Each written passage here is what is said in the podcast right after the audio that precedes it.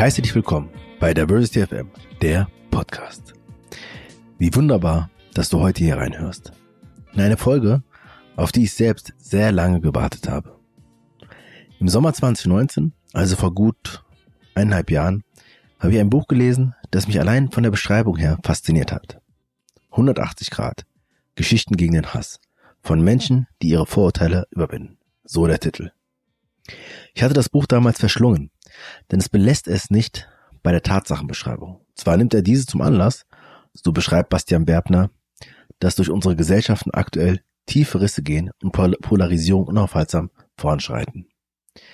Der erstmal letzte Höhepunkt geschah am 6. Januar beim Erstürmen des Kapitols in Washington. Und wieder wurde in den letzten Tagen und Wochen die Frage gestellt, wie kann es so weit kommen? Wieso hassen so viele Menschen? Warum verachten sie die Demokratie? Und was können wir eigentlich dagegen tun? Bastian Berbner hat sich auch diese Fragen gestellt und sich bereits vor Jahren auf die Reise gemacht und dabei wunderschöne Geschichten, tolle Beispiele und mögliche Lösungen gefunden. In unserem Gespräch beschreibt der Zeitjournalist diese. Wir sprechen darüber, weshalb Begegnung und Empathie so wichtig sind, wieso wir aus unseren Filterblasen raus müssen und warum wir als Gesellschaft umdenken müssen, damit der Negativtrend nicht weiter zunimmt. Ich wünsche dir viel Freude und Inspiration beim Zuhören.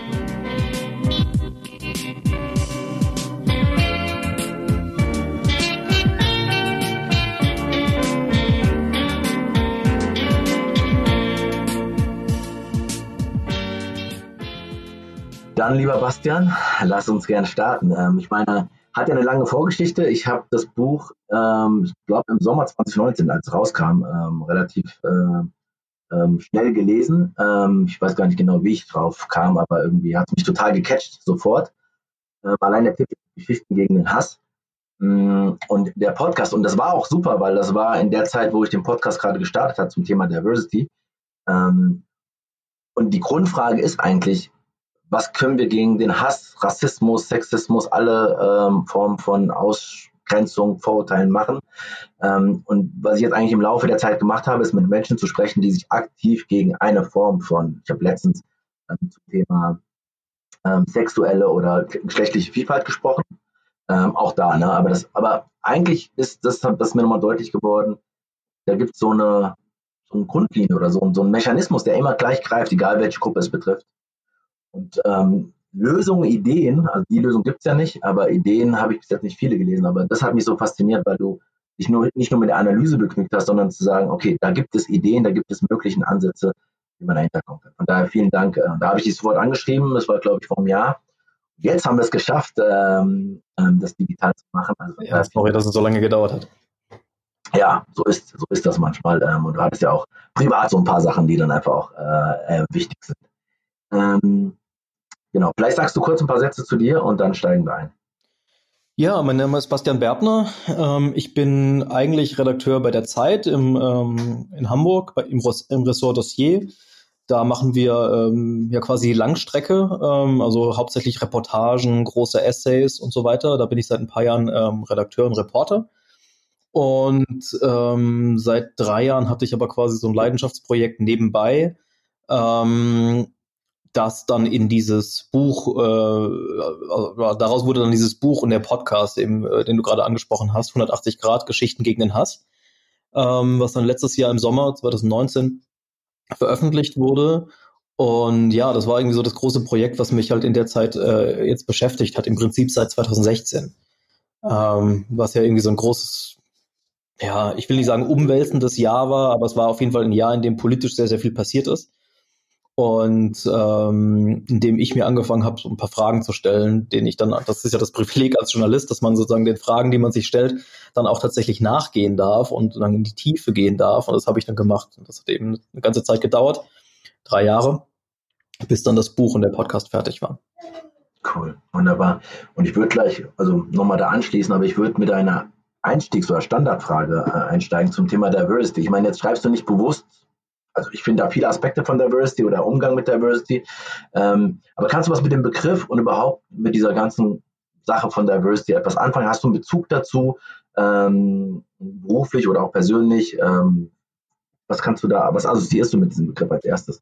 Naja, ich setze mich jetzt im Buch nicht gezielt mit dem Begriff auseinander, aber im Prinzip gibt es eine große Schnittmenge mit dem, womit ich mich auseinandersetze. Also es ist quasi einfach eine andere, eine andere Art des Framings sozusagen. Ähm, ich halte viel ähm, von dem Konzept der Diversity, also so wie ich es verstehe, dass eben jetzt zum Beispiel auf gesellschaftlicher Ebene eben ähm, alle Menschen mitreden sollen, ähm, die von Entscheidungen auch betroffen sind. Und das nicht nur aus Fairnessgründen, so sehe ich das zumindest, sondern tatsächlich aus ganz praktischen Gründen, weil man dann zu besseren Ergebnissen kommt. Also wir kennen das ja, im Zweifel weißt du das viel besser äh, als ich, weil du dich mit dem Thema genau beschäftigt hast. Aber ich weiß, dass es Studien gibt, die zeigen zum Beispiel in der Arbeitswelt, dass äh, Ergebnisse eines Teams besser sind, wenn das Team aus Menschen zusammengesetzt ist, die unterschiedliche Hintergründe haben, unterschiedliche Perspektiven mit reinbringen in den Prozess. Und ähm, also sagen, wenn da nur Leute sind, die alle irgendwie gleich sind. Ähm, und das glaube ich, warum soll das in der gesellschaftlichen Debatte anders sein? Wenn wir sozusagen Probleme zu lösen haben, die viele Menschen betreffen, sollten diese Menschen auch alle eine Stimme haben. Und wenn, so würde ich jetzt mal in meinen einfachen Worten das, das Thema Diversity zusammenfassen. Und ich finde, das ist extrem wichtig. Mhm. Mhm. Ja, genau, weil die Frage natürlich ist, ähm, das eine ist, die Vielfalt einfach zu haben. Und die Frage der Repräsentanz, ähm, sind die überhaupt? Ich meine, in einem anderen Aspekt, jetzt nicht vielleicht zu AGG-Merkmalen, aber äh, machst du es ja schon, die Frage von Demokratie ähm, und wer wird repräsentiert. Ähm, und die Frage ist genau, wie gestaltet man aber auch die Vielfalt? Weil ich meine, das eine ist, die im Organisation in der Gesellschaft zu haben, aber sie muss auch gestaltet werden, wie in jeder Organisation, wo wir mit Menschen zu tun haben. Und das, glaube ich, ist dieses Grundproblem. Und dann das zweite ist, die zweite Medaille natürlich, was passiert, wenn Menschen bewusst ausgegrenzt, ähm, ähm, diskriminiert und so weiter werden, wenn der Hass, von dem du in deinem Buch sprichst, einfach ähm, ja, so, so dominant ist, dass Diversity, dass Vielfalt überhaupt keine Möglichkeit mehr hat. Ähm, und das bringt mich zur ersten ähm, und auch zu sagen im Vorwort ähm, sagst du, also die erste Frage, du hast, du hast das Privileg, die Fragen zu stellen. Die erste Frage, die du schreibst im Vorwort ist, äh, können wir gar nichts tun? Damit begann dieses Buch ähm, und dass du auch so eine politische Angst gespürt hast. Und wenn wir jetzt, das heißt, war 2016 sagst du, 2020, ähm, da geht es auch teilweise um die Wahl äh, in den USA und so weiter. Jetzt hatten wir wieder eine Wahl, ähm, ist nicht ganz verzogen, aber bald. Würdest du jetzt mit dem Blick in diesem Jahr sagen, es hat sich was aus deiner Sicht verändert? Hätte das was in deinem Buch auch nochmal anders gemacht? Oh, das ist echt schwer zu sagen. Also ähm, natürlich ähm, ist es frustrierend zu sehen, wie wenig sich verändert hat auf der einen Seite. Also ich meine, dieser, dieses Erlebnis, wenn du sprichst 2016, das war sozusagen meine Zeit in Amerika, direkt nach der amerikanischen Präsidentschaftswahl vor vier Jahren, als Trump gewählt wurde. Äh, da bin ich eine Woche durch Amerika gereist, unmittelbar nach der Wahl äh, und, und habe einfach gemerkt, wie, äh, ja, wie, wie verwundet dieses Land ist, wie tief gespalten es ist und so. Das ist jetzt alles nichts Neues, darüber reden wir seit vier Jahren. Ähm, und natürlich, wenn man in den letzten Monaten die Berichterstattung gesehen hat und vielleicht selber auch im Land war, weiß man, das hat sich überhaupt nicht verändert. Im Gegenteil, die Gräben haben sich eher noch vertieft. Das ist natürlich total frustrierend. Ähm, dass es in europäischen Ländern ähnlich ist, äh, ist ebenso frustrierend, auch in Deutschland. Ähm, insofern bin ich da so zwiegespalten. Einerseits hat mir die Beschäftigung mit diesem Thema ein bisschen Mut gemacht, mhm. weil ich gesehen habe, erstens gibt es Konzepte, die funktionieren. Also nicht nur Konzepte, die irgendwer sich ausgedacht hat, äh, sondern tatsächlich Konzepte, die in der realen Welt bewiesen haben, dass sie funktionieren können. Ähm, das finde ich ermutigend, weil man ja irgendwie immer vor diesen großen Fragen steht, gesellschaftliche Spaltung, Rassismus, Antisemitismus und so weiter und denkt, na, wir reden seit Jahren darüber, manchmal seit Jahrzehnten und es passiert nichts, vielleicht. Müssen wir damit leben, vielleicht ist das nicht lösbar und so. Und ich glaube, das stimmt nicht, also nach, vor allen Dingen nach der Recherche jetzt das hat mir Mut gegeben, aber natürlich äh, entmutigt mich gleichzeitig zu sehen, wie wenig davon in der realen Welt umgesetzt wird. Mhm. mhm. Vielleicht können wir nochmal am Ende dann sprechen, ähm, äh, was, was, was, was, was du glaubst, äh, warum, warum das so ist. Und wenn wir ein bisschen durchs Buch, ähm, also ich meine, das, die Idee ist auch, das Ziel neugierig zu machen. Entweder haben die Leute schon gesprochen, um dann darüber nochmal zu reflektieren, oder haben es noch nicht gelesen. Ähm, und ich habe ja vorhin schon im Vorgespräch gesagt, dass ich, ähm, wie gesagt, ich habe es äh, vor einem Jahr oder über einem Jahr gelesen, habe jetzt nochmal ähm, in den letzten Tagen nochmal drauf geschaut, die Notizen mir angeschaut und eigentlich müssten wir vier, fünf Stunden drüber sprechen. So. Ähm, das ist erstens, weiß nicht, wer das hören würde und zweitens aber auch, auch nicht zielführend. Ähm, aber wenn, und ich würde gleich gerne nochmal in so Passagen reingehen, ähm, aber jetzt hast du eine Reise gehabt mit diesem Buch. Ich meine, das eine ist überhaupt sowas rauszubekommen, rauszu, äh, mit all den schwierigen Prozessen, die damit einhergehen. Ähm, aber wie war das Gefühl, erstens, ähm, das dann wirklich fertig zu haben? Ähm, und zum Zweiten, wie hat sich das nochmal auch weiterentwickelt, seitdem das Buch draußen ist? Ähm, jetzt kam Corona dazu, äh, dazu und es hat sich erschwert, vielleicht wenn man auf Lesereise und so weiter ist. Ähm, aber was hast du mit diesem Buch und was hat das Buch eigentlich erlebt jetzt, seit es draußen ist und veröffentlicht wurde? Naja, äh, also äh, natürlich stimmt es, was du sagst. Im Prinzip sind die Themen, die ich im Buch behandle, so aktuell wie, äh, wie nie zuvor. Im Sommer, als das Rassismus-Thema so hochkam, äh, durch den äh, durch den gewaltsamen Tod von George Floyd in den USA, was dann, dann schnell auch nach Deutschland rüberkam, dachte ich, naja, wenn ich jetzt noch schreiben würde, das würde ich alles mit reinschreiben. Aber ich war dann auch irgendwie froh, dass das Buch schon da ist und das haben ja auch viele Leser zurückgespielt, weil es irgendwie eine ganz gute, sagten die viele zumindest, äh, ähm, Lektüre war in dieser Zeit, ohne dass ich überhaupt den Namen George Floyd erwähne und ohne dass ich jetzt ein explizites Kapitel über Rassismus geschrieben habe ähm, haben mir Leser zurückgespielt und auch Hörer des Podcasts, dass das ihnen geholfen hat durch, durch diese Zeit. Einfach weil, ähm, weil ich glaube, die Transferleistung war nicht besonders äh, groß, sozusagen, die man da machen muss, um sozusagen vom, vom Buch auf diese aktuellen Debatten zu stoßen. Und ähnliches kann man vielleicht jetzt auch mit Corona sehen. Also diese, diese gesellschaftliche Spaltung, die wir sehen in Corona-Leugner oder in, in, in, in sozusagen die, Geg die Gegner der Corona-Maßnahmen bis hin zu Verschwörungstheorien und so weiter. Ähm, all, all das sind ähm, sind Dinge, die im Buch natürlich mit keinem Wort erwähnt werden. Wie soll es auch gehen? Es ist ja vorher erschienen, aber die trotzdem irgendwie drin sind. Und das liegt einfach daran, dass ich, glaube ich, auf einer sehr grundsätzlichen Ebene argumentiere. Klar erzähle ich konkrete Geschichten von konkreten Menschen, die sehr konkrete Dinge erleben. Mhm. Ähm, aber am Ende bewege ich mich ja auf der großen, äh, auf großer Flughöhe sozusagen mit der Frage, wie kann man gespaltene Gesellschaften, egal wie sich diese Spaltung ausdrückt, ob in Corona-Leugner und Corona-Maßnahmen-Befürworter oder in ähm, Schwarz und Weiß, in Arm und Reich, egal wie diese Spaltung aussieht, wie kann man es schaffen, diese Spaltung zu überwinden und Menschen wieder zusammenzubringen auf einer gesellschaftlichen Ebene? Und ähm, ich merke jetzt an den Leserreaktionen, dass die Menschen das sozusagen total auf den auf die aktuelle politische, gesellschaftliche Situation, in der sie sich gerade bewegen, applizieren. Und das macht mir eigentlich totale Freude, das zu sehen. Mhm. Und ich meine, ich meine der, ähm, die Analyse oder sozusagen, dass das, was du sagst, dass die Spaltung einfach in den letzten Jahren enorm zugenommen hat, in jeglicher Hinsicht.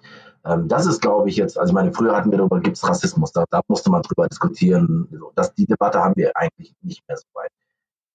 So, und also von Spaltung und Hass und Polarisierung, also da kann jemand, können alle was damit anfangen. Aber was ist deine Antwort darauf oder deine Ideen, ähm, warum so wenige, das ist meine Wahrnehmung, den nächsten Schritt gehen und sagen, okay, was können wir denn machen? Also viele machen das im Kleinen, aber so den großen Wurf und ähm, so die große Ideen und auch mal zu gucken, was gibt es denn für gute Ideen, was man, glaube ich, in ganz vielen anderen Politikbereichen oder Gesellschaftsbereichen machen würde. Jetzt haben wir Corona, wir haben ein Problem und wir gucken, wie können wir es lösen. Ähm, und das ist ja eines der, wenn nicht die, die größte Problematik, die wir haben gesellschaftlich. Ähm, gleichzeitig, und das ist ein Widerspruch für mich, das klappt auseinander, gibt es so viele Angebote, wie wir da ähm, einfach ähm, auch von Politikseite, ähm, was wir tun können. Naja, woran liegt es, dass so wenige Menschen fragen, äh, was, was, was man tun kann gegen Polarisierung und so? Ich, ich glaube, es sind mehrere Dinge. Erstens ist es natürlich so, dass die Antwort äh, eine komplizierte ist. Das heißt, man braucht erstmal äh, die Zeit, die Ressourcen und auch den Willen, sich in diese Komplexität hineinzubegeben.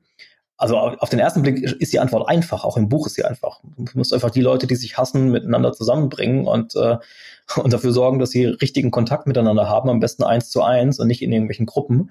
Dann wird es schon gut gehen. Das ist sozusagen, klingt banal, aber die Frage, wie das gehen kann auf gesellschaftlicher Ebene, ist natürlich hochkomplex. Das ist auf jeden Fall eine Hürde. Zweitens, Glaube ich schon. Das kann ich mindestens für den Journalismus sagen, aber ich glaube auch für ähm, die Gesellschaft als solche fällt es uns einfach viel leichter. Und das haben wir auch gelernt. Und das ist irgendwie so ein entwickelter Mechanismus, ähm, zurückzugucken und erstmal zu analysieren, wie, wie sind wir hierher gekommen. Also wie, irgendwie werden wir dominiert vom Blick in die Vergangenheit. Was natürlich auch sinnvoll ist, weil man ja irgendwie erklären muss und erstmal verstehen muss, wie sozusagen eine aktuelle Situation, ein Problem zustande gekommen ist.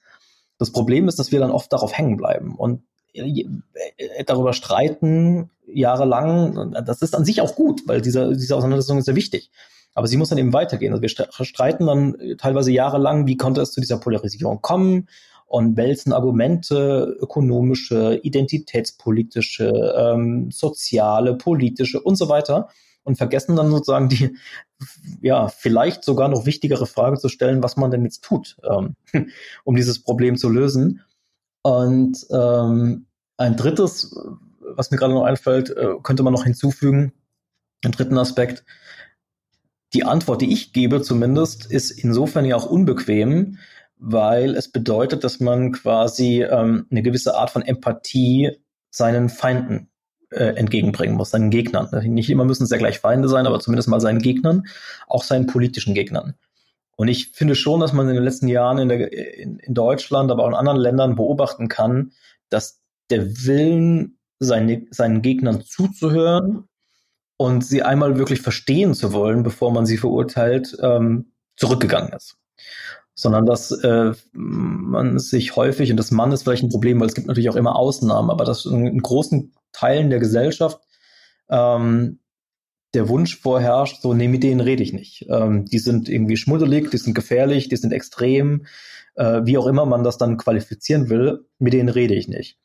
Und das halte ich aus Demokratie theoretischen Gründen, aus Stabilitätsgründen für so eine Gesellschaft für höchst fragwürdig. Äh, da würde ich gerne gleich nochmal reingehen, weil ich meine, das ist genau, ich glaube auch tatsächlich ein unbequem, auch auf, für mich jetzt, also als, auf der persönlichen Ebene. Und, und ich schwanke, ich glaube, viele schwanken zwischen auf der einen Seite zu sagen, hier, ob das jetzt Corona-Leugner sind, ob das jetzt AfD ist und so weiter, sagen, hier gibt es, wir sind mitten im Kulturkampf. Ja?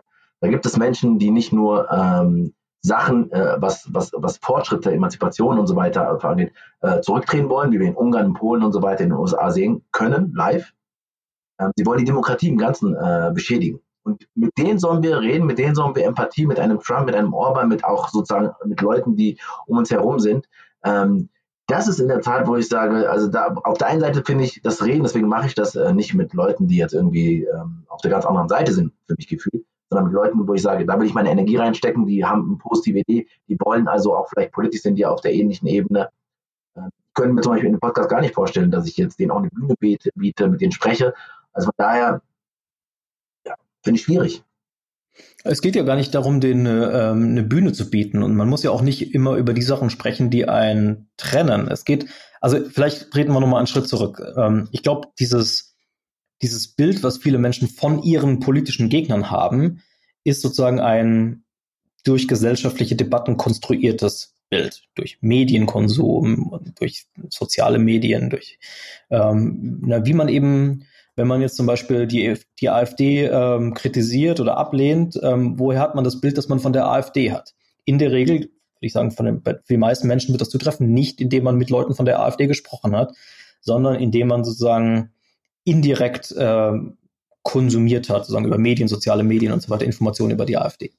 So, das ist schon mal der, der erste Punkt, ähm, dass man sozusagen sich einmal fragen muss, wie akkurat ist dieses Bild eigentlich, wenn man weiß, wie zuspitzend sozusagen ähm, auch mediale Mechanismen funktionieren, äh, wie auch Gruppendynamiken funktionieren, gerade in den sozialen Medien, diese, diese Filterblasengesellschaft in den sozialen Medien ist so ein Stichwort, über die, das, das man da sprechen muss. Die Frage ist sozusagen, wie akkurat ist erstmal das Bild? Ähm, ich habe ein paar Geschichten in dem, in dem Buch, da merken Menschen bei der Begegnung mit jemandem, den sie eigentlich ablehnen, dass dieser Mensch gar nicht dem Bild entspricht, das sie selbst von ihm hatten. Und dass der so viel komplizierter ist als das, was sie dachten. Und manchmal ähm, merken sie dann, der denkt tatsächlich gar nicht so, wie ich gedacht habe, dass er denken würde und revidieren ihr Bild. Manchmal merken sie, okay, der denkt so, wie ich, wie ich gedacht habe, dass er denken würde. Aber es gibt noch ein paar andere Seiten seiner Persönlichkeit oder ihrer Persönlichkeit, die, die hatte ich übersehen oder mir nicht äh, vorgestellt und die, ähm, das hat, da haben wir Gemeinsamkeiten oder mhm. auf einer Wellenlänge. Und dann kommt man plötzlich in diese Frage, was gewichtet man wie?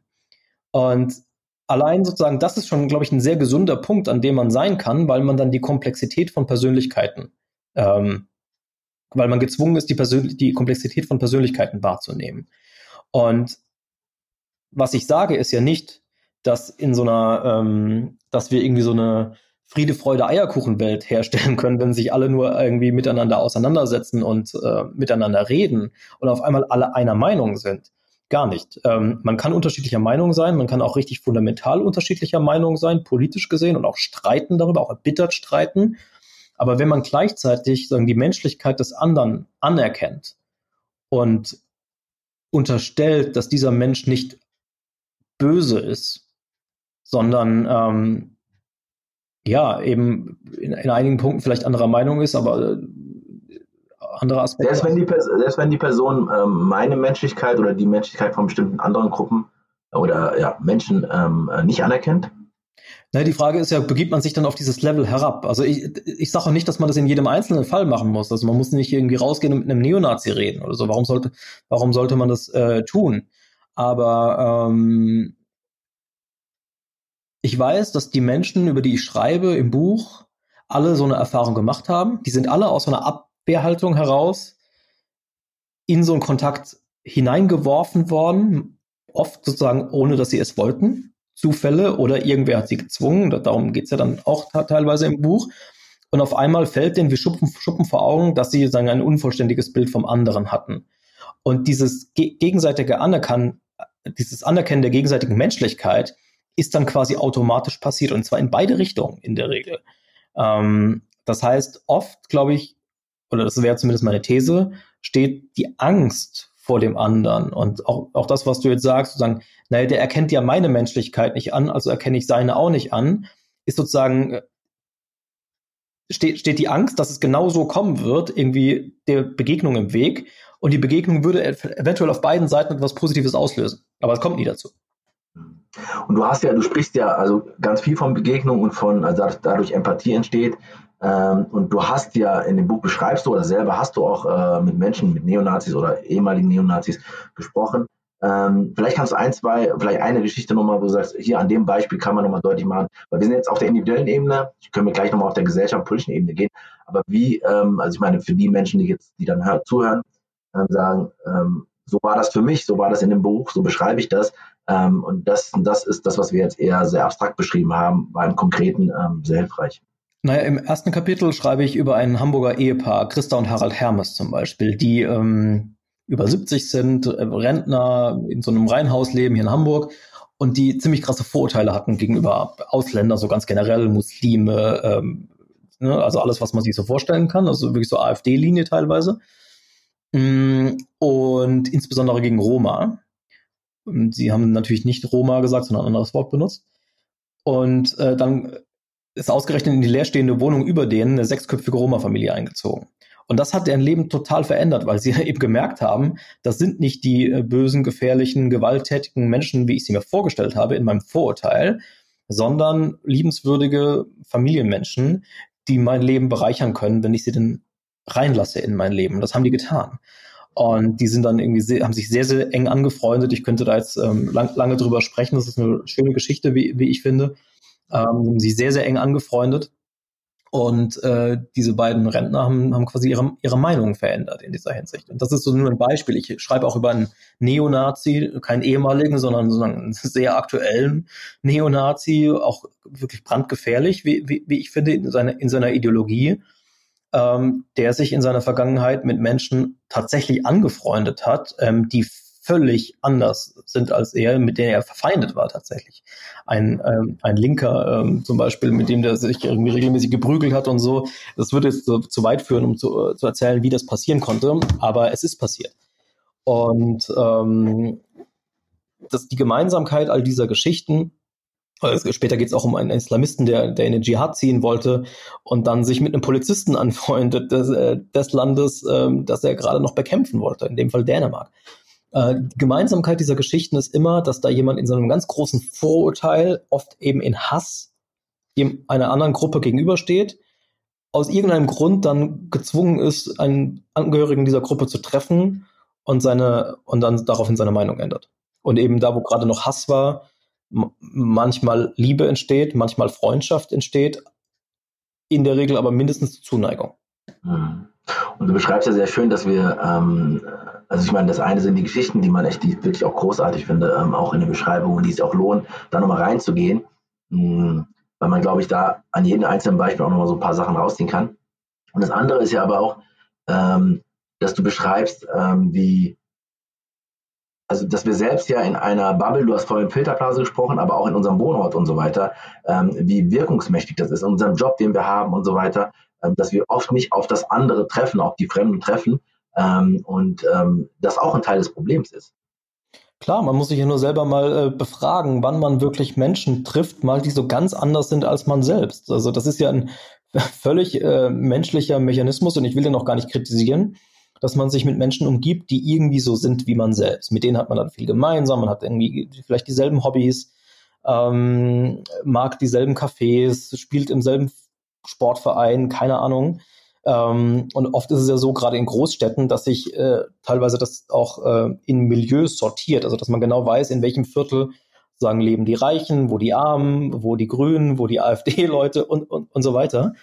Ähm, und dann, da man die meiste Zeit in seinem Viertel verbringt, eben im Café nebenan oder äh, beim Bäcker oder im Supermarkt oder eben im Verein, äh, im Sportverein und so, trifft man dann eben auf Menschen, die da so ähnlich sind wie, wie, wie man selbst. Und ähm, dann denkt man auf einmal, okay, so funktioniert die Welt. So, ne, alles, was ich irgendwie hier um mich rum habe, ähm, das ist ja sozusagen, das, das bestätigt mich, dass es so, so funktioniert die Welt. Und das stimmt halt nicht. Also es gibt, wenn man sich nur ein paar Kilometer wegbewegen würde, in andere Milieus hinein, würde man auf einmal ganz andere Alltagssituationen erleben.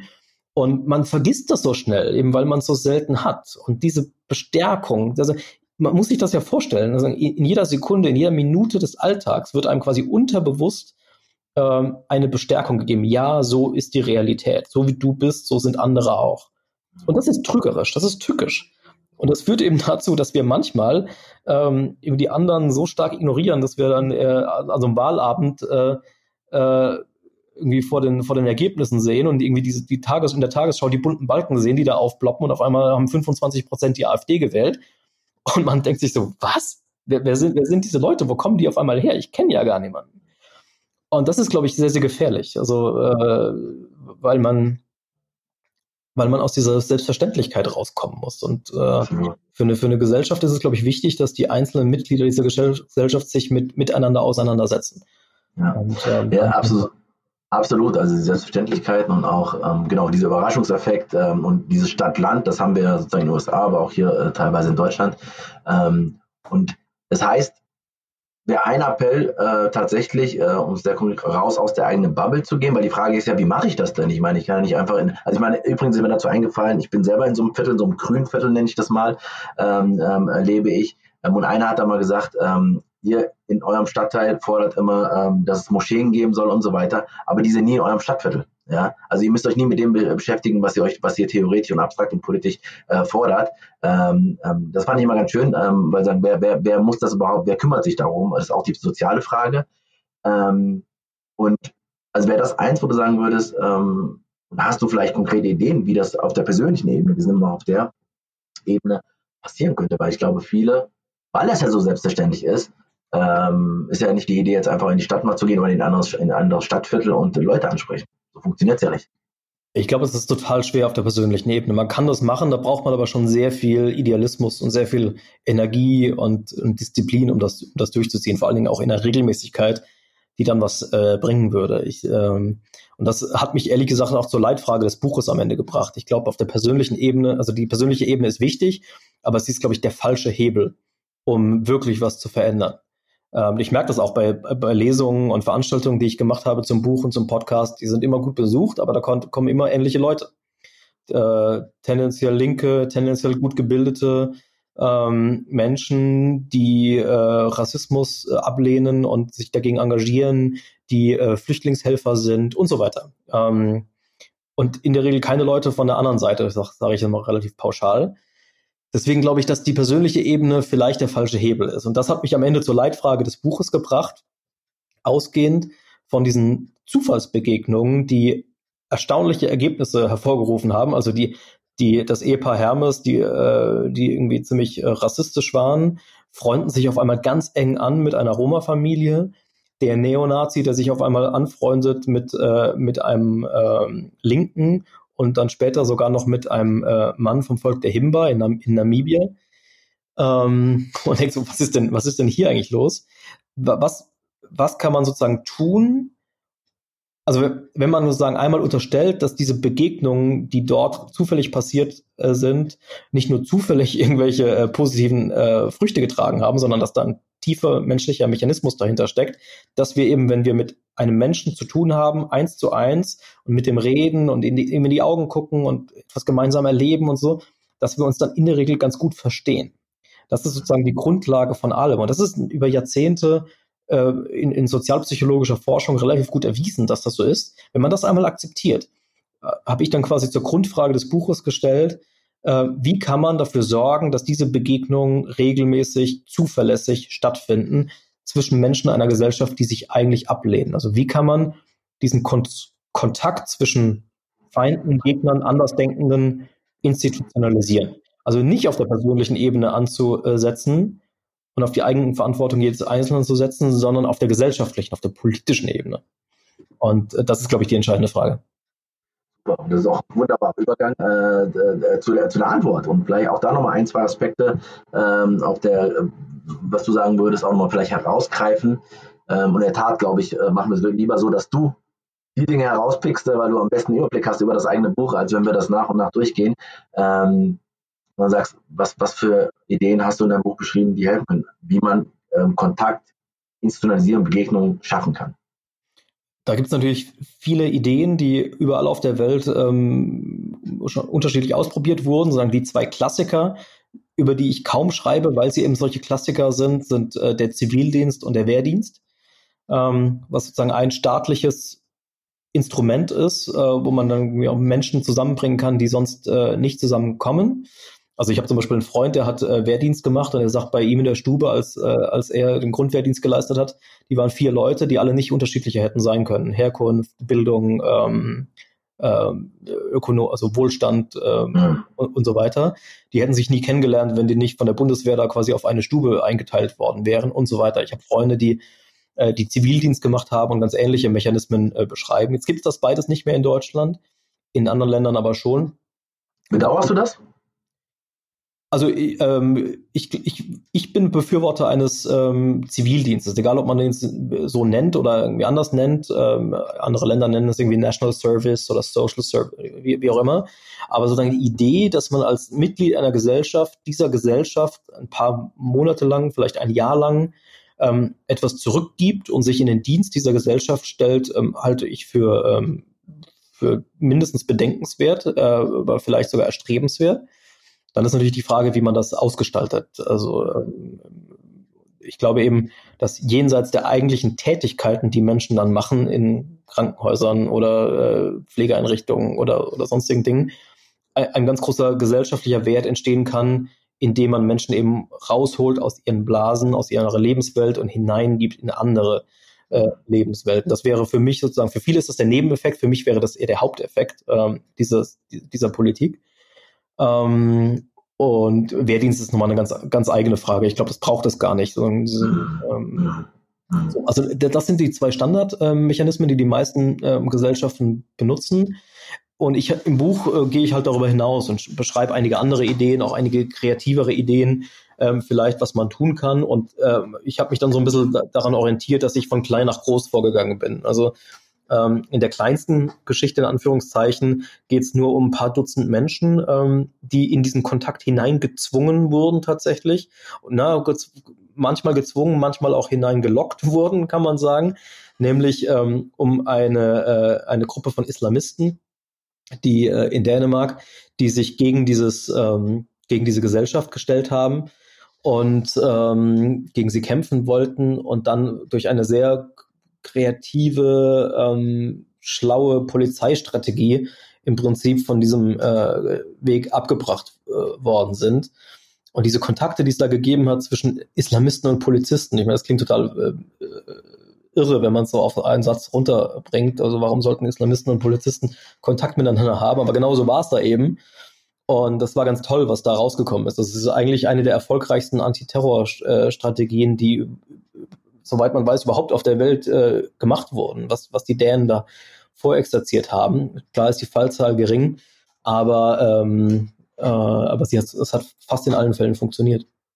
Und das ist sozusagen die kleinste äh, Geschichte, die ich erzähle. Und das geht dann über mehrere Stufen bis hin zu einer sehr, sehr großen Geschichte, die in Botswana spielt, in Afrika, wo tatsächlich seit Jahrzehnten insgesamt hunderttausende Menschen äh, gezwungen wurden, äh, im Kontakt zu Menschen aufzunehmen, mit denen sie sonst keinen Kontakt haben würden. Indem sie nämlich als Beamte vom Staat, für den sie arbeiten, in Gegenden versetzt äh, wurden, in denen sie eben nicht aufgewachsen äh, sind und da, dort andere Kulturen kennengelernt haben, andere Sprachen kennengelernt haben, andere Menschen kennengelernt haben. Und es war total beeindruckend, das vor Ort zu recherchieren, wie viel Positives auch aus diesen äh, eigentlich sehr, aus diesem eigentlich sehr übergriffigen politischen Instrument ähm, erwachsen Also du beschreibst, sorry, aber du beschreibst auch sehr krass, was das für diese Personen, die immer wieder dann von Null anfangen müssen, ähm, auch äh, für krasse Konsequenzen hat, ne? bis hin zu Partnerschaft, Familie und so weiter. Ja, also ich meine, ich, ich konzentriere mich hauptsächlich auf Lehrer in diesem Kapitel und bei den Lehrern ist es so, dass die alle fünf Jahre versetzt werden sollen und äh, eben in, in ganz andere Landesregionen. Ähm, einfach um ständig diesen neuen Einfluss zu haben. Ähm, und ich, ich will damit gar nicht sagen, dass wir sowas in Deutschland machen müssen. Das würde auch gar nicht gehen. Ähm, es ist sozusagen eher, ich wollte eher darlegen, wie gut es dort funktioniert hat. Ähm, also Botswana war wie, wie viele andere afrikanische Länder auch nach der Unabhängigkeit in den 60er Jahren ähm, stark gespalten, teilweise verfeindet, ähm, unterschiedliche ethnische Gruppen mit unterschiedlichen Sprachen und unterschiedlichen Kulturen und Traditionen äh, in einer relativ künstlichen, äh, in einem relativ künstlichen Staatsgebilde, also ganz ähnliche Voraussetzungen wie in anderen afrikanischen Ländern auch, äh, von Kolonialmächten gezogen. Und der Unterschied ist aber eben, dass Botswana äh, oder die Botswana, muss man glaube ich heute sagen, zusammengewachsen sind zu einem Volk mit einer nationalen Identität, ähm, mit, einer, äh, mit einer Kultur. Mm, und, und ich hatte, als ich, als ich zum ersten Mal da war, ist mir das eben aufgefallen. Ich habe mich gefragt, wie, wie konnte das gelingen, wenn anderswo äh, in, Afrika, auch da gibt es natürlich wieder Ausnahmen, aber immer noch sozusagen ethnische Spannungen vorherrschen, teilweise mhm. Bürgerkriege vorherrschen. Ähm, wie konnte es da gelingen, dass eigentlich ein Land mit denselben Voraussetzungen auf einmal so gut dasteht und so, ähm, so viel, so viel Kohäsion in der Gesellschaft vorherrscht. Das war die, die Ausgangsfrage. Und diese, diese Versetzungspolitik bei, der, bei den Beamten war dann eine der Antworten, auf die ich gestoßen bin bei der, bei der Recherche. Dass mir einfach Leute vorher, vor Ort gesagt haben, ja, wir machen im Prinzip seit Jahrzehnten diese, diese Politik. Und als ich das zum ersten Mal gehört habe, habe ich gedacht, ihr, ihr habt es ja nicht mehr alles, das könnt ihr doch nicht machen. Das ist, äh, das ist übergriffig, das, äh, äh, was, was bedeutet das dann für die persönliche Freiheit mhm. des Einzelnen? Und das ist, also ich, die, teilweise sind das auch schlimme Schicksale, die man da hört. Also stell dir vor, du wirst alle fünf Jahre irgendwo hin versetzt und kannst nicht mitreden, wohin. Ähm, das ist schwierig. Und äh, auch da habe ich mit Leuten gesprochen, denen es richtig äh, mies ergangen ist dadurch. Und wenn man das dann aber den Politikern erzählt, die hinter dieser äh, Politik stehen, sagen die, ja, wir wissen das. Das ist aber für uns das geringere Übel, ähm, wenn man sozusagen auf der anderen Seite der Medaille sieht, dass dadurch gesellschaftliche Kohäsion stattfindet und wir eben ähnliche Mechanismen, wie wir sie in umliegenden Ländern sehen, nicht in Gang kommen. Also mhm. politische Konflikte und so weiter. Und ich will da gar keine Entscheidung treffen. Ich, äh, das kann jeder für sich selber ähm, beurteilen, wie er das dann, äh, wie, er, wie er das findet. Aber ich fand das auf jeden Fall eine sehr interessante ähm, Art, Menschen miteinander in Kontakt zu bringen. Und äh, genau, es gibt jetzt noch ein paar weitere. Ich weiß nicht, wie tief ich aushole. Ja, ich würde gerne nochmal, weil ich finde es total wichtig nochmal, weil ich glaube, dann wird es konkret ähm, und wir haben die Zeit dann nochmal an der Stelle. Ja, also ähm, vielleicht meine Lieblingsgeschichte aus dem Buch und äh, auch werde ich auch oft darauf angesprochen von Hörern und Lesern, ist, spielt in Irland. Ja, ähm, das ja, geht ja auch so. Ja, ja, ja, ich, also ich, weil ich denke die ganze Zeit so, naja, ähm, also das hat mich am stärksten getoucht, vielleicht weil ich auch Politikwissenschaft studiert habe und weil ich total, also vielleicht auch so politisch finde äh, von der Grundhaltung, da dachte ich aber, naja, so Diversity-mäßig ist es jetzt erstmal, da geht es ja um mehr als jetzt Diversity, da geht es ja um Repräsentation grundsätzlich, dass Menschen zusammen, ähm, ich finde es total genial, also von daher gut, äh, dass du es selber ansprichst. Ja, da, da, beschreibe ich eben in einem Kapitel äh, so, so ein Demokratie- ähm, Experiment kann man, glaube ich, sagen, dass die Iren vor einigen Jahren gestartet haben, nämlich die Bürgerversammlung, die irische Bürgerversammlung. Äh, und die funktioniert so, dass sie quasi 100 Menschen ähm, in eine Versammlung äh, bringen, äh, die dann große politische Fragen besprechen sollen, äh, in der Regel auf Verfassungsrang. Also Dinge, für die die Verfassung geändert werden müssten, wenn man sie denn ähm, machen würde. Und das Entscheidende an dieser Bürgerversammlung ist, dass diese 100 Menschen nicht irgendwelche äh, gewählten Politiker sind oder Experten, die ausgewählt worden sind wegen ihrer Expertise, weil sie sich jahrelang mit einem Thema beschäftigt haben oder so, sondern eben ganz normale Menschen äh, aus der Wahlbevölkerung. Und, äh, und zwar äh, hat man die quasi zusammengestellt durch das Losprinzip. Man hat einfach aus der Wahlbevölkerung äh, Leute zusammengelost, so dass sie insgesamt also diese 100, äh, relativ repräsentativ für Irland sind, für die gesamte Gesellschaft. Also was die, was die ähm, Kriterien Altersstruktur, Geschlecht, ähm, sozioökonomischer Hintergrund, also äh, Bildung und Einkommen hauptsächlich und Herkunft, Stadt-Land äh, angeht. Da sollten sozusagen diese 100 ähm, repräsentativ sein für ganz Irland. Aber wer das dann im Einzelnen war, war völlig egal. Das hat dann das Los entschieden. Und das Tolle an, dieser, an diesen Versammlungen, mittlerweile gab es zwei und eine dritte ist in Vorbereitung, ist, dass da dann wirklich äh, durch das Zufallsprinzip Menschen zusammengekommen, die eben nie miteinander in Kontakt gekommen wären. Ähm, und die haben dann aber sehr, sehr viel Zeit miteinander verbracht. Also das, die erste Versammlung, über die ich schreibe, hat ähm, etwas mehr als ein Jahr gedauert. Und die Menschen haben sich an einem Wochenende im Monat jeweils getroffen, um über diese politischen Fragen zu diskutieren. Und ich könnte jetzt viele Geschichten erzählen, die mir bei der Recherche begegnet sind, aber im Buch und im Podcast konzentriere ich mich auf eine äh, nämlich die von Finbar O'Brien. Das ist ein, ähm, ein Briefträger, so Anfang 60 und eigentlich ein klassischer Wutbürger, würde man in Deutschland sagen, nur die irische Version davon. Ähm, und bei dem waren zwei Dinge interessant. Erstens, dass er eben wieder über diese Versammlung und seine Partizipation dabei in Kontakt gekommen ist mit dem politischen System und irgendwie gemerkt hat, ähm, naja, so einfach wie ich mir das immer vorstelle, in meinen Schimpftiraden auf Politiker ist das gar nicht. Das ist das eine. Und das andere, was ich noch viel interessanter finde, ist, ähm, es ging um das Thema äh, gleichgeschlechtliche Ehe. Also die, eine dieser Fragen, die die Versammlung klären sollte, war, soll in Irland die gleichgeschlechtliche Ehe legalisiert werden? Ja oder nein? Das war auf Verfassungsrang verboten. Da stand drin, Ehe kann nur sein zwischen Mann und Frau und so. Soll man es ändern? Und dieser Mann, dieser Briefträger, hat halt eine echt krasse Geschichte damit reingebracht in diese Versammlung, was niemand wusste. Das war ja, der war zufällig ausgewählt. Und zwar war er ähm, als Kind ziemlich heftig missbraucht worden ähm, von einem Mann, Freund seiner Eltern, ähm, zwei Jahre lang. Und irgendwie hat sich da in seinem Kinderhirn, er war so, so neun oder zehn Jahre alt, als es anfing, halt dieses Missverständnis festgesetzt, dass alle Schwulen Kinderschänder sind. So, wo man natürlich als erwachsener Mensch sagt, äh, äh, Moment mal und so.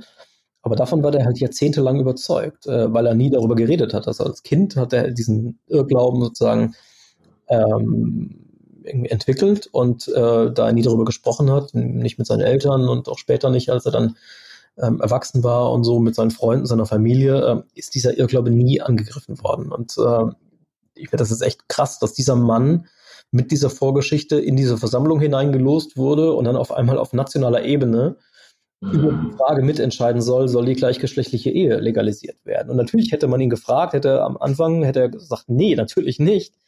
Ähm, ist doch klar. Und das Krasse ist aber, dass er dann am ersten Wochenende äh, dieser Versammlung eben einen jungen Mann kennengelernt hat, äh, der schwul war und ist. Und dann genau das passiert ist, was wir jetzt im, im Abstrakten schon ein paar Mal besprochen haben. Die haben irgendwie gemerkt, ups, ähm, also auch gegenseitig, aber natürlich auch eher, ähm, der, der ist gar nicht so, wie ich mir vorgestellt habe. Eigentlich ist das ein ganz normaler Mensch und sogar auch noch ein sehr netter Mensch. Mhm. Und dann haben die sich angefreundet und über diese Freundschaft, die sich da entwickelt hat, über die vielen Gespräche, ähm, hat dieser Mann dann seine Meinung über Homosexualität äh, geändert. Mhm. Und ähm, das erzähle ich jetzt alles so aus, ausführlich, weil das so toll war, dass quasi diese eine kleine Freundschaft zwischen zwei Menschen mhm. nationale Auswirkungen hatten, weil in dieser Versammlung der 100 Menschen wurde das auf einmal so ein großes Thema und, und, und die haben darüber gesprochen und, äh, und so und, und, und am Ende ähm, haben tatsächlich äh, hat eine Mehrheit der Versammlung für die Legalisierung der gleichgeschlechtlichen Ehe gestimmt. Und das wurde dann später auch noch in einem Referendum von den Iren angenommen. Ähm, und seither ist eben die gleichgeschlechtliche Ehe in Irland ähm, legal und die Verfassung geändert worden. Und ich fand das so toll, weil es wie im Brennglas zeigt, wie dieses Instrument der Bürgerversammlung, dieses Instrument der Lo des Losverfahrens, ähm, eben äh, sehr konstruktiv eingesetzt werden kann für, für, in gesellschaftlichen Debatten. Irland hat das total vorbildlich vorexerziert. Und ähm, wir sehen jetzt in einigen europäischen Ländern, dass, äh, dass, jetzt, dass das nachgemacht wird. Auch in Deutschland gibt es äh, Ideen dazu. Und das finde ich total spannend. Also ich bin sehr, sehr neugierig, wie das zum Beispiel hier ähm, laufen wird. Mhm. Ja, es ist total spannend. Ich meine, klar, also der Diversity-Aspekt ist ähm, allein schon wegen der, um das Thema, um das es ging, ähm, ähm, wird schon deutlich. Und ich meine, wie faszinierend. Ich meine, weil wenn man es anders gemacht hätte, wäre es wahrscheinlich, äh, wenn man die Leute nicht mit einbezogen hätte, wenn man nicht versucht hätte, Repräsentanz auch da zu ermöglichen und auch Begegnungen zu schaffen und auch Kontroversen. Ich meine, wir sagen ja nicht, dass das einfach wäre, aber es ist ein Unterschied, wie man es gestaltet und man kann es politisch ähm, auch ähm, ähm, organisieren anscheinend. Nicht immer heißt, heißt dass es so ausgehen muss, wie es ausgehen, wie, äh, wie es ausging in dieser Geschichte. Ähm, und du sagst ja selber schon, in Deutschland ähm, gibt es schon so Anläufe. Und wenn wir jetzt mal nach vorne schauen und mal auch ähm, oder auch den Ich-Zustand. Ähm, weil ich finde jetzt alle drei Beispiele, die du gesagt hattest, ob jetzt ähm, ähm, Islamisten und Polizisten, ähm, ähm, auch äh, das in Botswana oder jetzt in Irland mit der Demokratie, sind ja Möglichkeiten. Ich würde mal sagen, die dritte, wahrscheinlich bist du ein Verfechter dafür. Beim zweiten Botswana das können wir so nicht machen. Wir müssen aber mal kreativ überlegen, wie Begegnung, wie kann man das organisieren. Ähm, Hättest du dann schon eine Idee oder ist eine Idee dann aufgekommen, wie man das wie in Botswana, also weil das eine ist sozusagen, dass wir Demokratie nochmal anders strukturieren, organisieren und eigentlich auf das Ursprungsverfahren äh, zurückführen. Äh, ähm, mit dem anderen, dass Menschen miteinander irgendwie äh, zusammenkommen, immer mal wieder, ähm, das ist das ist ja eher so eine, so, so, so, so eine, so eine Idee, wie man es machen könnte, also nicht machen könnte, wie die es machen, wo es da funktioniert und das geringere Übel. Aber hast du nochmal, weil wie kann man, wie könnte man das machen? Ja, ich werde das natürlich häufig gefragt ähm, und, und sage dann immer, das ist nicht meine Rolle als Reporter, äh, sagen, sondern das müssen sich Aktivisten, Politiker ähm, äh, überlegen, die sozusagen stärker konzeptionell arbeiten. Ich kann immer nur als Reporter gucken, was ist, also rausgehen in die Welt und beschreiben, ähm, was es wo gibt und was schon funktioniert hat. So, wenn, aber wenn du mich jetzt als Bürger fragst, äh, äh, der eine Meinung hat, ähm, also die, die, die, die, die Botswana-Idee finde ich zu krass. Das würde hier auch nicht gehen und das würde ich auch nicht, gar nicht wollen. Also, da ist sozusagen die Wertschätzung für die, für die persönliche Freiheit und, und die individuelle Entfaltung eines Menschen in Deutschland zu Recht zu hoch. Ähm, und das würde das verhindern und, und das finde ich auch gut. Ähm, aber wir haben vorhin schon ganz kurz über, über so einen Zivildienst zum Beispiel gesprochen. Also in Botswana hatten die auch, darüber schreibe ich nur ganz kurz, weil ich mich eben sehr stark auf dieses Versetzungsding konzentriere. Aber in Botswana gab es auch jahrelang einen Zivildienst, ähm, der ein bisschen anders funktioniert hat als der deutsche. Also in Deutschland war es ja dann so, gerade am Ende so, dann sind die Menschen halt irgendwie nach äh, Costa Rica gefahren und haben irgendwelche Schildkröten gepflegt oder ins Waisenhaus nach Bangladesch und so. Und, und also das war dann der Zivildienst. Das war in Botswana nicht möglich. Da musste man im eigenen Land bleiben. Ähm, und man muss doch raus aus der eigenen Region. Also man durfte quasi auch nicht in der eigenen Stadt, im eigenen Dorf bleiben und irgendein Krankenhaus nebenan arbeiten oder so, sondern man musste raus in eine andere Region des Landes. Und Hintergrund war eben genau der, wie bei der Versetzungspolitik auch, dass man andere ähm, äh, ethnische Gruppen kennenlernen sollte, andere Sprachen, andere Traditionen und so weiter. Andere Gegenden auch, also Botswana ist ja sehr divers, auch landschaftlich. Ähm, und das, das hat mir sofort eingeleuchtet. Also, und da würde mir jetzt erstmal kein grundsätzliches Gegenargument einfallen, warum man das in Deutschland nicht auch ausprobieren könnte. Also irgendeine Art von Zivildienst, wo man sagen würde, was weiß ich, äh, jemand, der in der Stadt groß geworden ist, muss aufs Land. Jemand, der auf dem mhm. Land groß geworden ist, muss in die Stadt. Ähm, jemand, der in, oder man könnte es auch auf, äh, ja, oder Ost-West. Jemand aus dem Osten muss in den Westen und umgekehrt. Oder Nord-Süd. oder innerhalb von Städten. Man könnte auch überlegen, ob sozusagen jemand, der in Berlin Friedrichshain lebt, mhm. halt nach Charlottenburg muss und umgekehrt, ähm, um, um diesen, um diese sozialen Milieus, die wir vorhin äh, beschrieben haben, so ein bisschen äh, aufzubrechen. Das fände ich total spannend. Und es ist ja eigentlich das, was wir am Anfang auch mit Diversity ähm, gesagt haben. Ich meine, ähm, es muss gestaltet werden. Also sozusagen, es muss organisiert werden. Ähm, die Zufälle sind vielleicht im Konkreten dann äh, zufällig, ähm, äh, die Begegnung, aber es muss sozusagen Politik, Gesellschaft, wer auch immer, ähm, äh, müssen sich das äh, zu eigen machen. Genauso wie ein Unternehmen, wenn sozusagen dann ähm, unterschiedliche Perspektiven aufeinander, muss es auch organisiert werden. Da gehören Führungskräfte dazu oder gehört eine bestimmte Kultur dazu und so weiter. Also das ist ja, was ich durchgehend von dir ähm, auch so mitbekomme, ist dieser Appell, kümmert euch drum, weil ansonsten ist die Spaltung nicht von selber äh, zu kitten. Ja, das sind halt diese, diese sagen Radikalisierungsmechanismen in dieser Filterblasengesellschaft. Wenn man, je mehr man sich reinbegibt in so eine Filterblase, desto schwerer wird es einem fallen, da rauszukommen. Das ist wie so eine, so eine Rabbit Hole. Also das, das, das verstärkt sich so. Und mit Filterblasen meine ich jetzt eben nicht nur im Digitalen, sondern eben auch im ah, Analogen, so wie wir es vorhin beschrieben haben. Und ich glaube, ohne ähm, eine, eine politische Vision, auch eine städtebauliche Version, äh, Vision und so weiter, ähm, kommst du da nicht raus, weil dieser grundmenschliche Mechanismus tief in uns verankert so stark ist, dass wir uns mit Menschen umgeben, die so sind wie wir. Und, ähm, und das ist völlig okay, völlig richtig, mache ich genauso wie du wahrscheinlich auch. Ähm, aber wenn man sozusagen die Gefahr dessen für den gesellschaftlichen Zusammenhalt erkannt hat, ist es, glaube ich, für mich Aufgabe der Politik, dagegen was zu tun. Mhm. Total. Und ich meine, zum Teil. Man kann diese Mechanismen nicht stoppen. Die werden ja. immer da sein, aber man muss eben so gezielt vielleicht an der einen oder anderen Stelle dagegen steuern. Ja, und ich meine, du sagst ja auch bei der Frage von Demokratie und von ähm, Losverfahren, Bürgerräte und so weiter, da gibt es ja schon, ich glaube, selbst in Frankfurt hattest du, glaube ich, eins erwähnt gehabt, ähm, kleine Ansätze. Ja. Ich glaube, es gab es auch äh, politisch, vielleicht kannst du mal den aktuellen Stand sagen, äh, was sich da politisch getan hat und wie optimistisch du bist, dass es da Fortschritte geben wird. Ne, dieses äh, Bürgerratskonzept aus Irland ist eben nach Deutschland gekommen. Es gab einen ersten Versuch ähm, mit 160 zufällig ausgewählten Deutschen in Leipzig im September 2019, wenn ich mich richtig erinnere. Äh, auf sehr kleinem, kleiner Ebene. Die haben sich nur ein Wochenende getroffen, zwar mit langer Vorbereitung, aber es ist nur ein, nur ein Präsenzwochenende. Und das hat aber sehr, sehr gut geklappt. Äh, die, äh, dort sind sozusagen ähnliche ähm, Konsensmechanismen äh, zu beobachten gewesen wie in Irland. Also sozusagen Leute, die eigentlich auf unterschiedlichen Positionen standen, sind irgendwie zusammengerückt was nicht heißt, dass am Ende alle einer Meinung waren, aber die haben sich irgendwie sehr gut verständigt. Und ähm, das, äh, das wurde organisiert von Mehr Demokratie, so ein Berliner Verein, äh, die sich für, für direktdemokratische Instrumente einsetzen in Deutschland.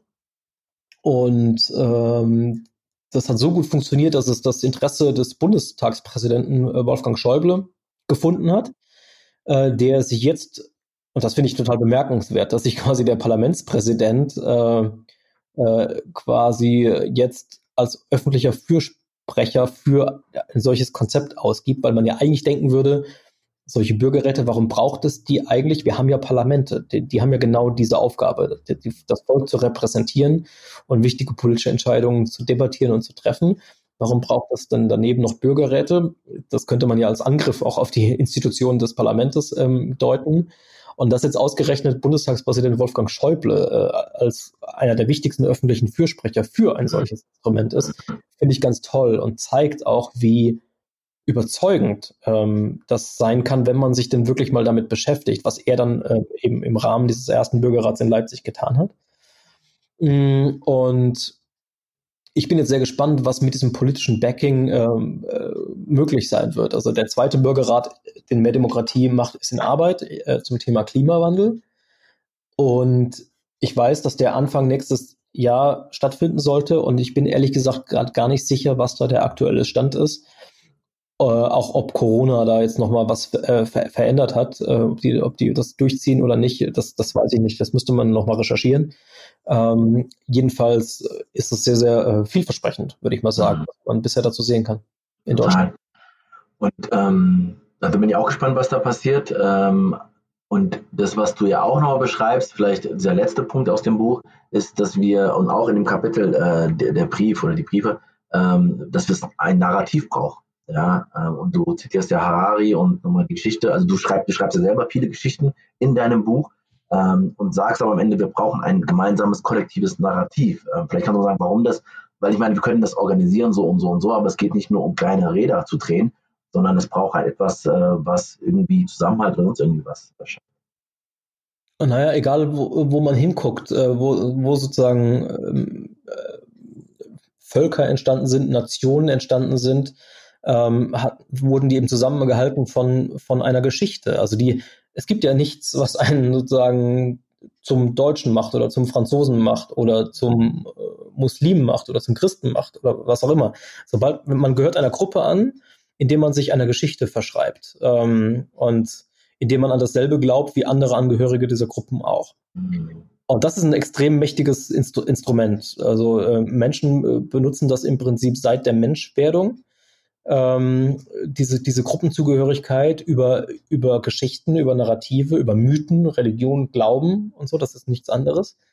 Und ähm, die Frage ist, wie setzt man sowas ein, ähm, um sozusagen diese, die Gruppe herzustellen, die man gerne hätte. Das ist jetzt sozusagen sehr politisch gedacht, ja, ja.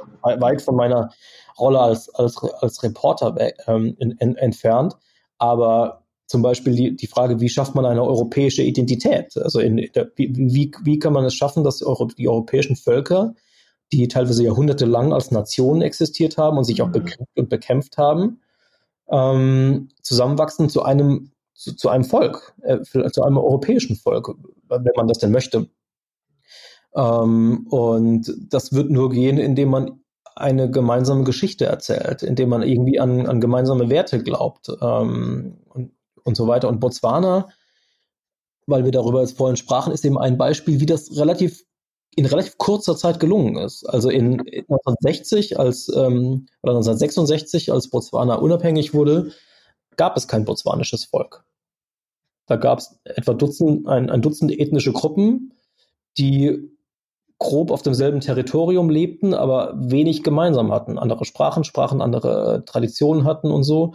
Und jetzt, ähm, 50 Jahre später, 60 Jahre später, gibt es ein botswanisches Volk mit einer eigenen Sprache und einer eigenen Tradition und einem Selbstverständnis, einer Identität eben. Also wenn, wenn du in Botswana unterwegs bist, wie ich viele Wochen war, und Menschen fragst, wie fühlst du dich? Was ist da, wenn, wenn du nach der Identität fragst, wie siehst du dich selbst?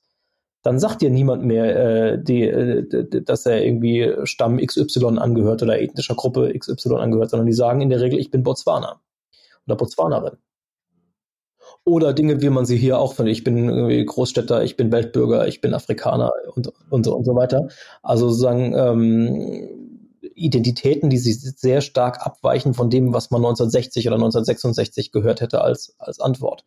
Und die Frage ist, wie haben die das geschafft, ähm, das hinzukriegen in, in einem halben Jahrhundert, was super wenig Zeit ist dafür. Und ich glaube, die Antwort ist eben das, was du sagst, dass die es geschafft haben, ein nationales Narrativ herzustellen, an das die meisten Menschen im Land glauben können und gerne glauben.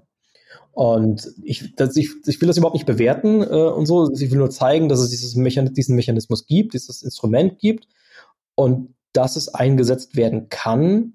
Ähm, und natürlich kommt es jetzt darauf an, wie es eingesetzt wird, weil wie mit jedem Instrument ist es so, das kann missbraucht werden und äh, ja. kann sagen äh, für etwas sehr Schlechtes und für etwas sehr Gutes eingesetzt werden. Und äh, es kann aber eben auch eingesetzt werden dafür, Gesellschaften, die gerade hier und da auseinanderfallen, wieder zusammenzubringen. Und äh, das ist ja die Frage meines Buchs gewesen, wie das gelingen kann. Total.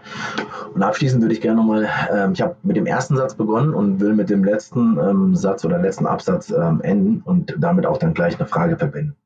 Die lautet, vielleicht sollten wir das Reich des Binären, des Ja oder Nein, des Gut oder Böse das Wir oder Sie verlassen und das Dazwischen zulassen. Vielleicht sollten wir versuchen, den anderen nur noch so viel Unterschiedlichkeit nachzusagen, wie sie tatsächlich verdienen. Aber um zu wissen, wie viel das ist, müssten wir sie kennenlernen. Und ähm, das passt ja ganz gut, was du auch gerade gesagt hast ähm, mit dem Narrativ. Ähm, und jetzt, jetzt ist es ja so, dass man das einen nochmal, auch, auch mal, wir sind politische, also politische Menschen, wir sind in der Gemeinschaft. Ähm, und bei mir war es so, dass ich 2000 ähm, 15, 16 mit Flucht, mit AfD, mit Pegida und so weiter.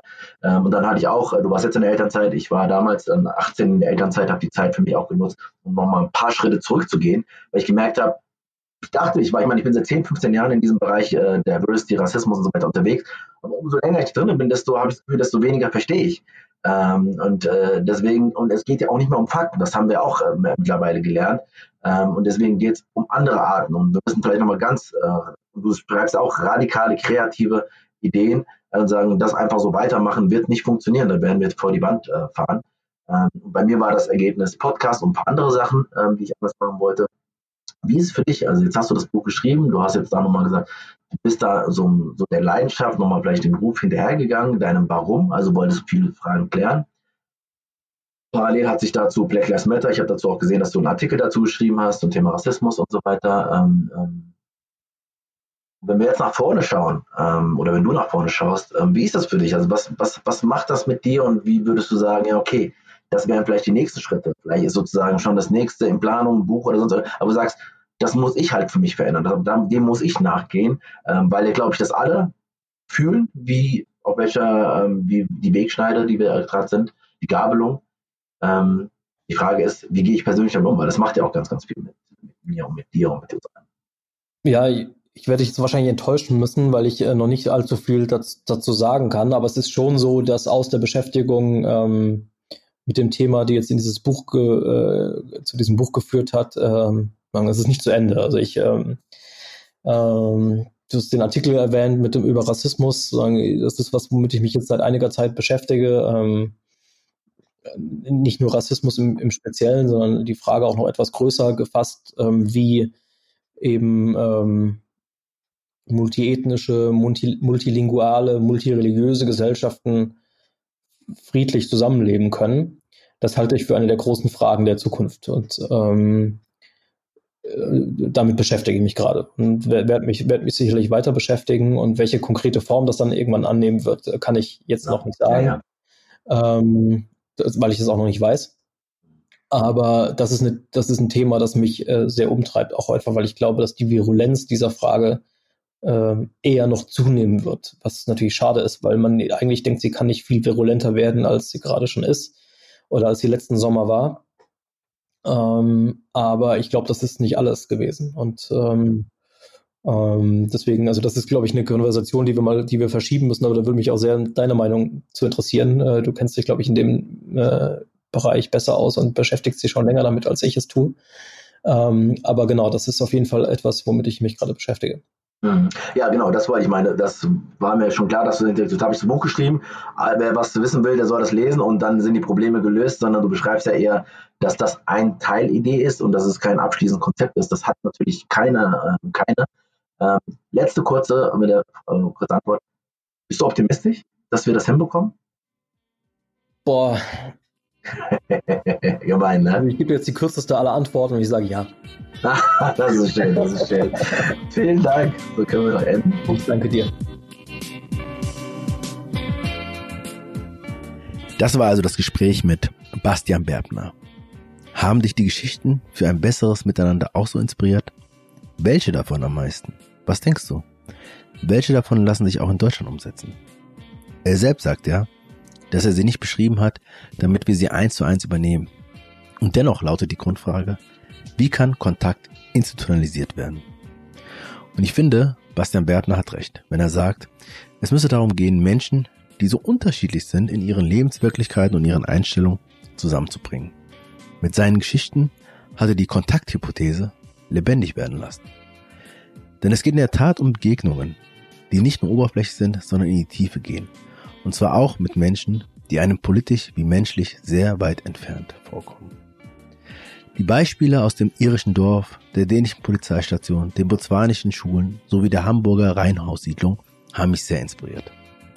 Und sie funktionieren offensichtlich und sind wirksam gegen Hass. Mit Blick auf die aktuelle Lage wird deutlich, dass wir kreative Lösungen benötigen. Wie kommen wir zum Beispiel aus unseren jeweiligen Bubble heraus und mit anderen Fremden in Kontakt? Und wie finden wir gesellschaftlich grundsätzlich neue Wege? Bastian Berbner schlägt zum Beispiel die verpflichtende Wiedereinführung des Zivildienstes vor. Das Demokratiebeispiel aus Irland hat bereits Nachahmung gefunden. Es sollte nun darum gehen, dass wir individuell, gesellschaftlich und politisch nach weiteren Möglichkeiten suchen. Denn offensichtlich stehen wir in einer Weggabelung. Ein einfach so darf es nicht geben. Es braucht tatsächlich eine 180-Grad-Wende. Diese Einsicht hat mich übrigens auch dazu gebracht, mit dem Podcast zu starten. Einen neuen Weg zu gehen, aus meiner Komfortzone heraus und das Ganze auch öffentlich und sichtbar. Das Tolle dabei ist, dass ich dabei so wunderbare Menschen treffen darf, die inspirierende Ideen haben und sich selbst auf den Weg gemacht haben. Wie ist es bei dir? Welche neuen Wege möchtest du gehen? Oder gehst sie bereits? Wie kommen wir aus der Endlosschleife aus Vorurteilen, Hass und Spaltung heraus? Ich hoffe sehr, dass allein aus den im Buch beschriebenen Ideen eine größere Bewegung wird. Für ein solidarisches Miteinander, für Vielfalt und für Demokratie. Oder, um es anders zu sagen, für Peace, Love and Harmony. Vielen, vielen Dank für deine Zeit und dein Ohr. Dein Futzo.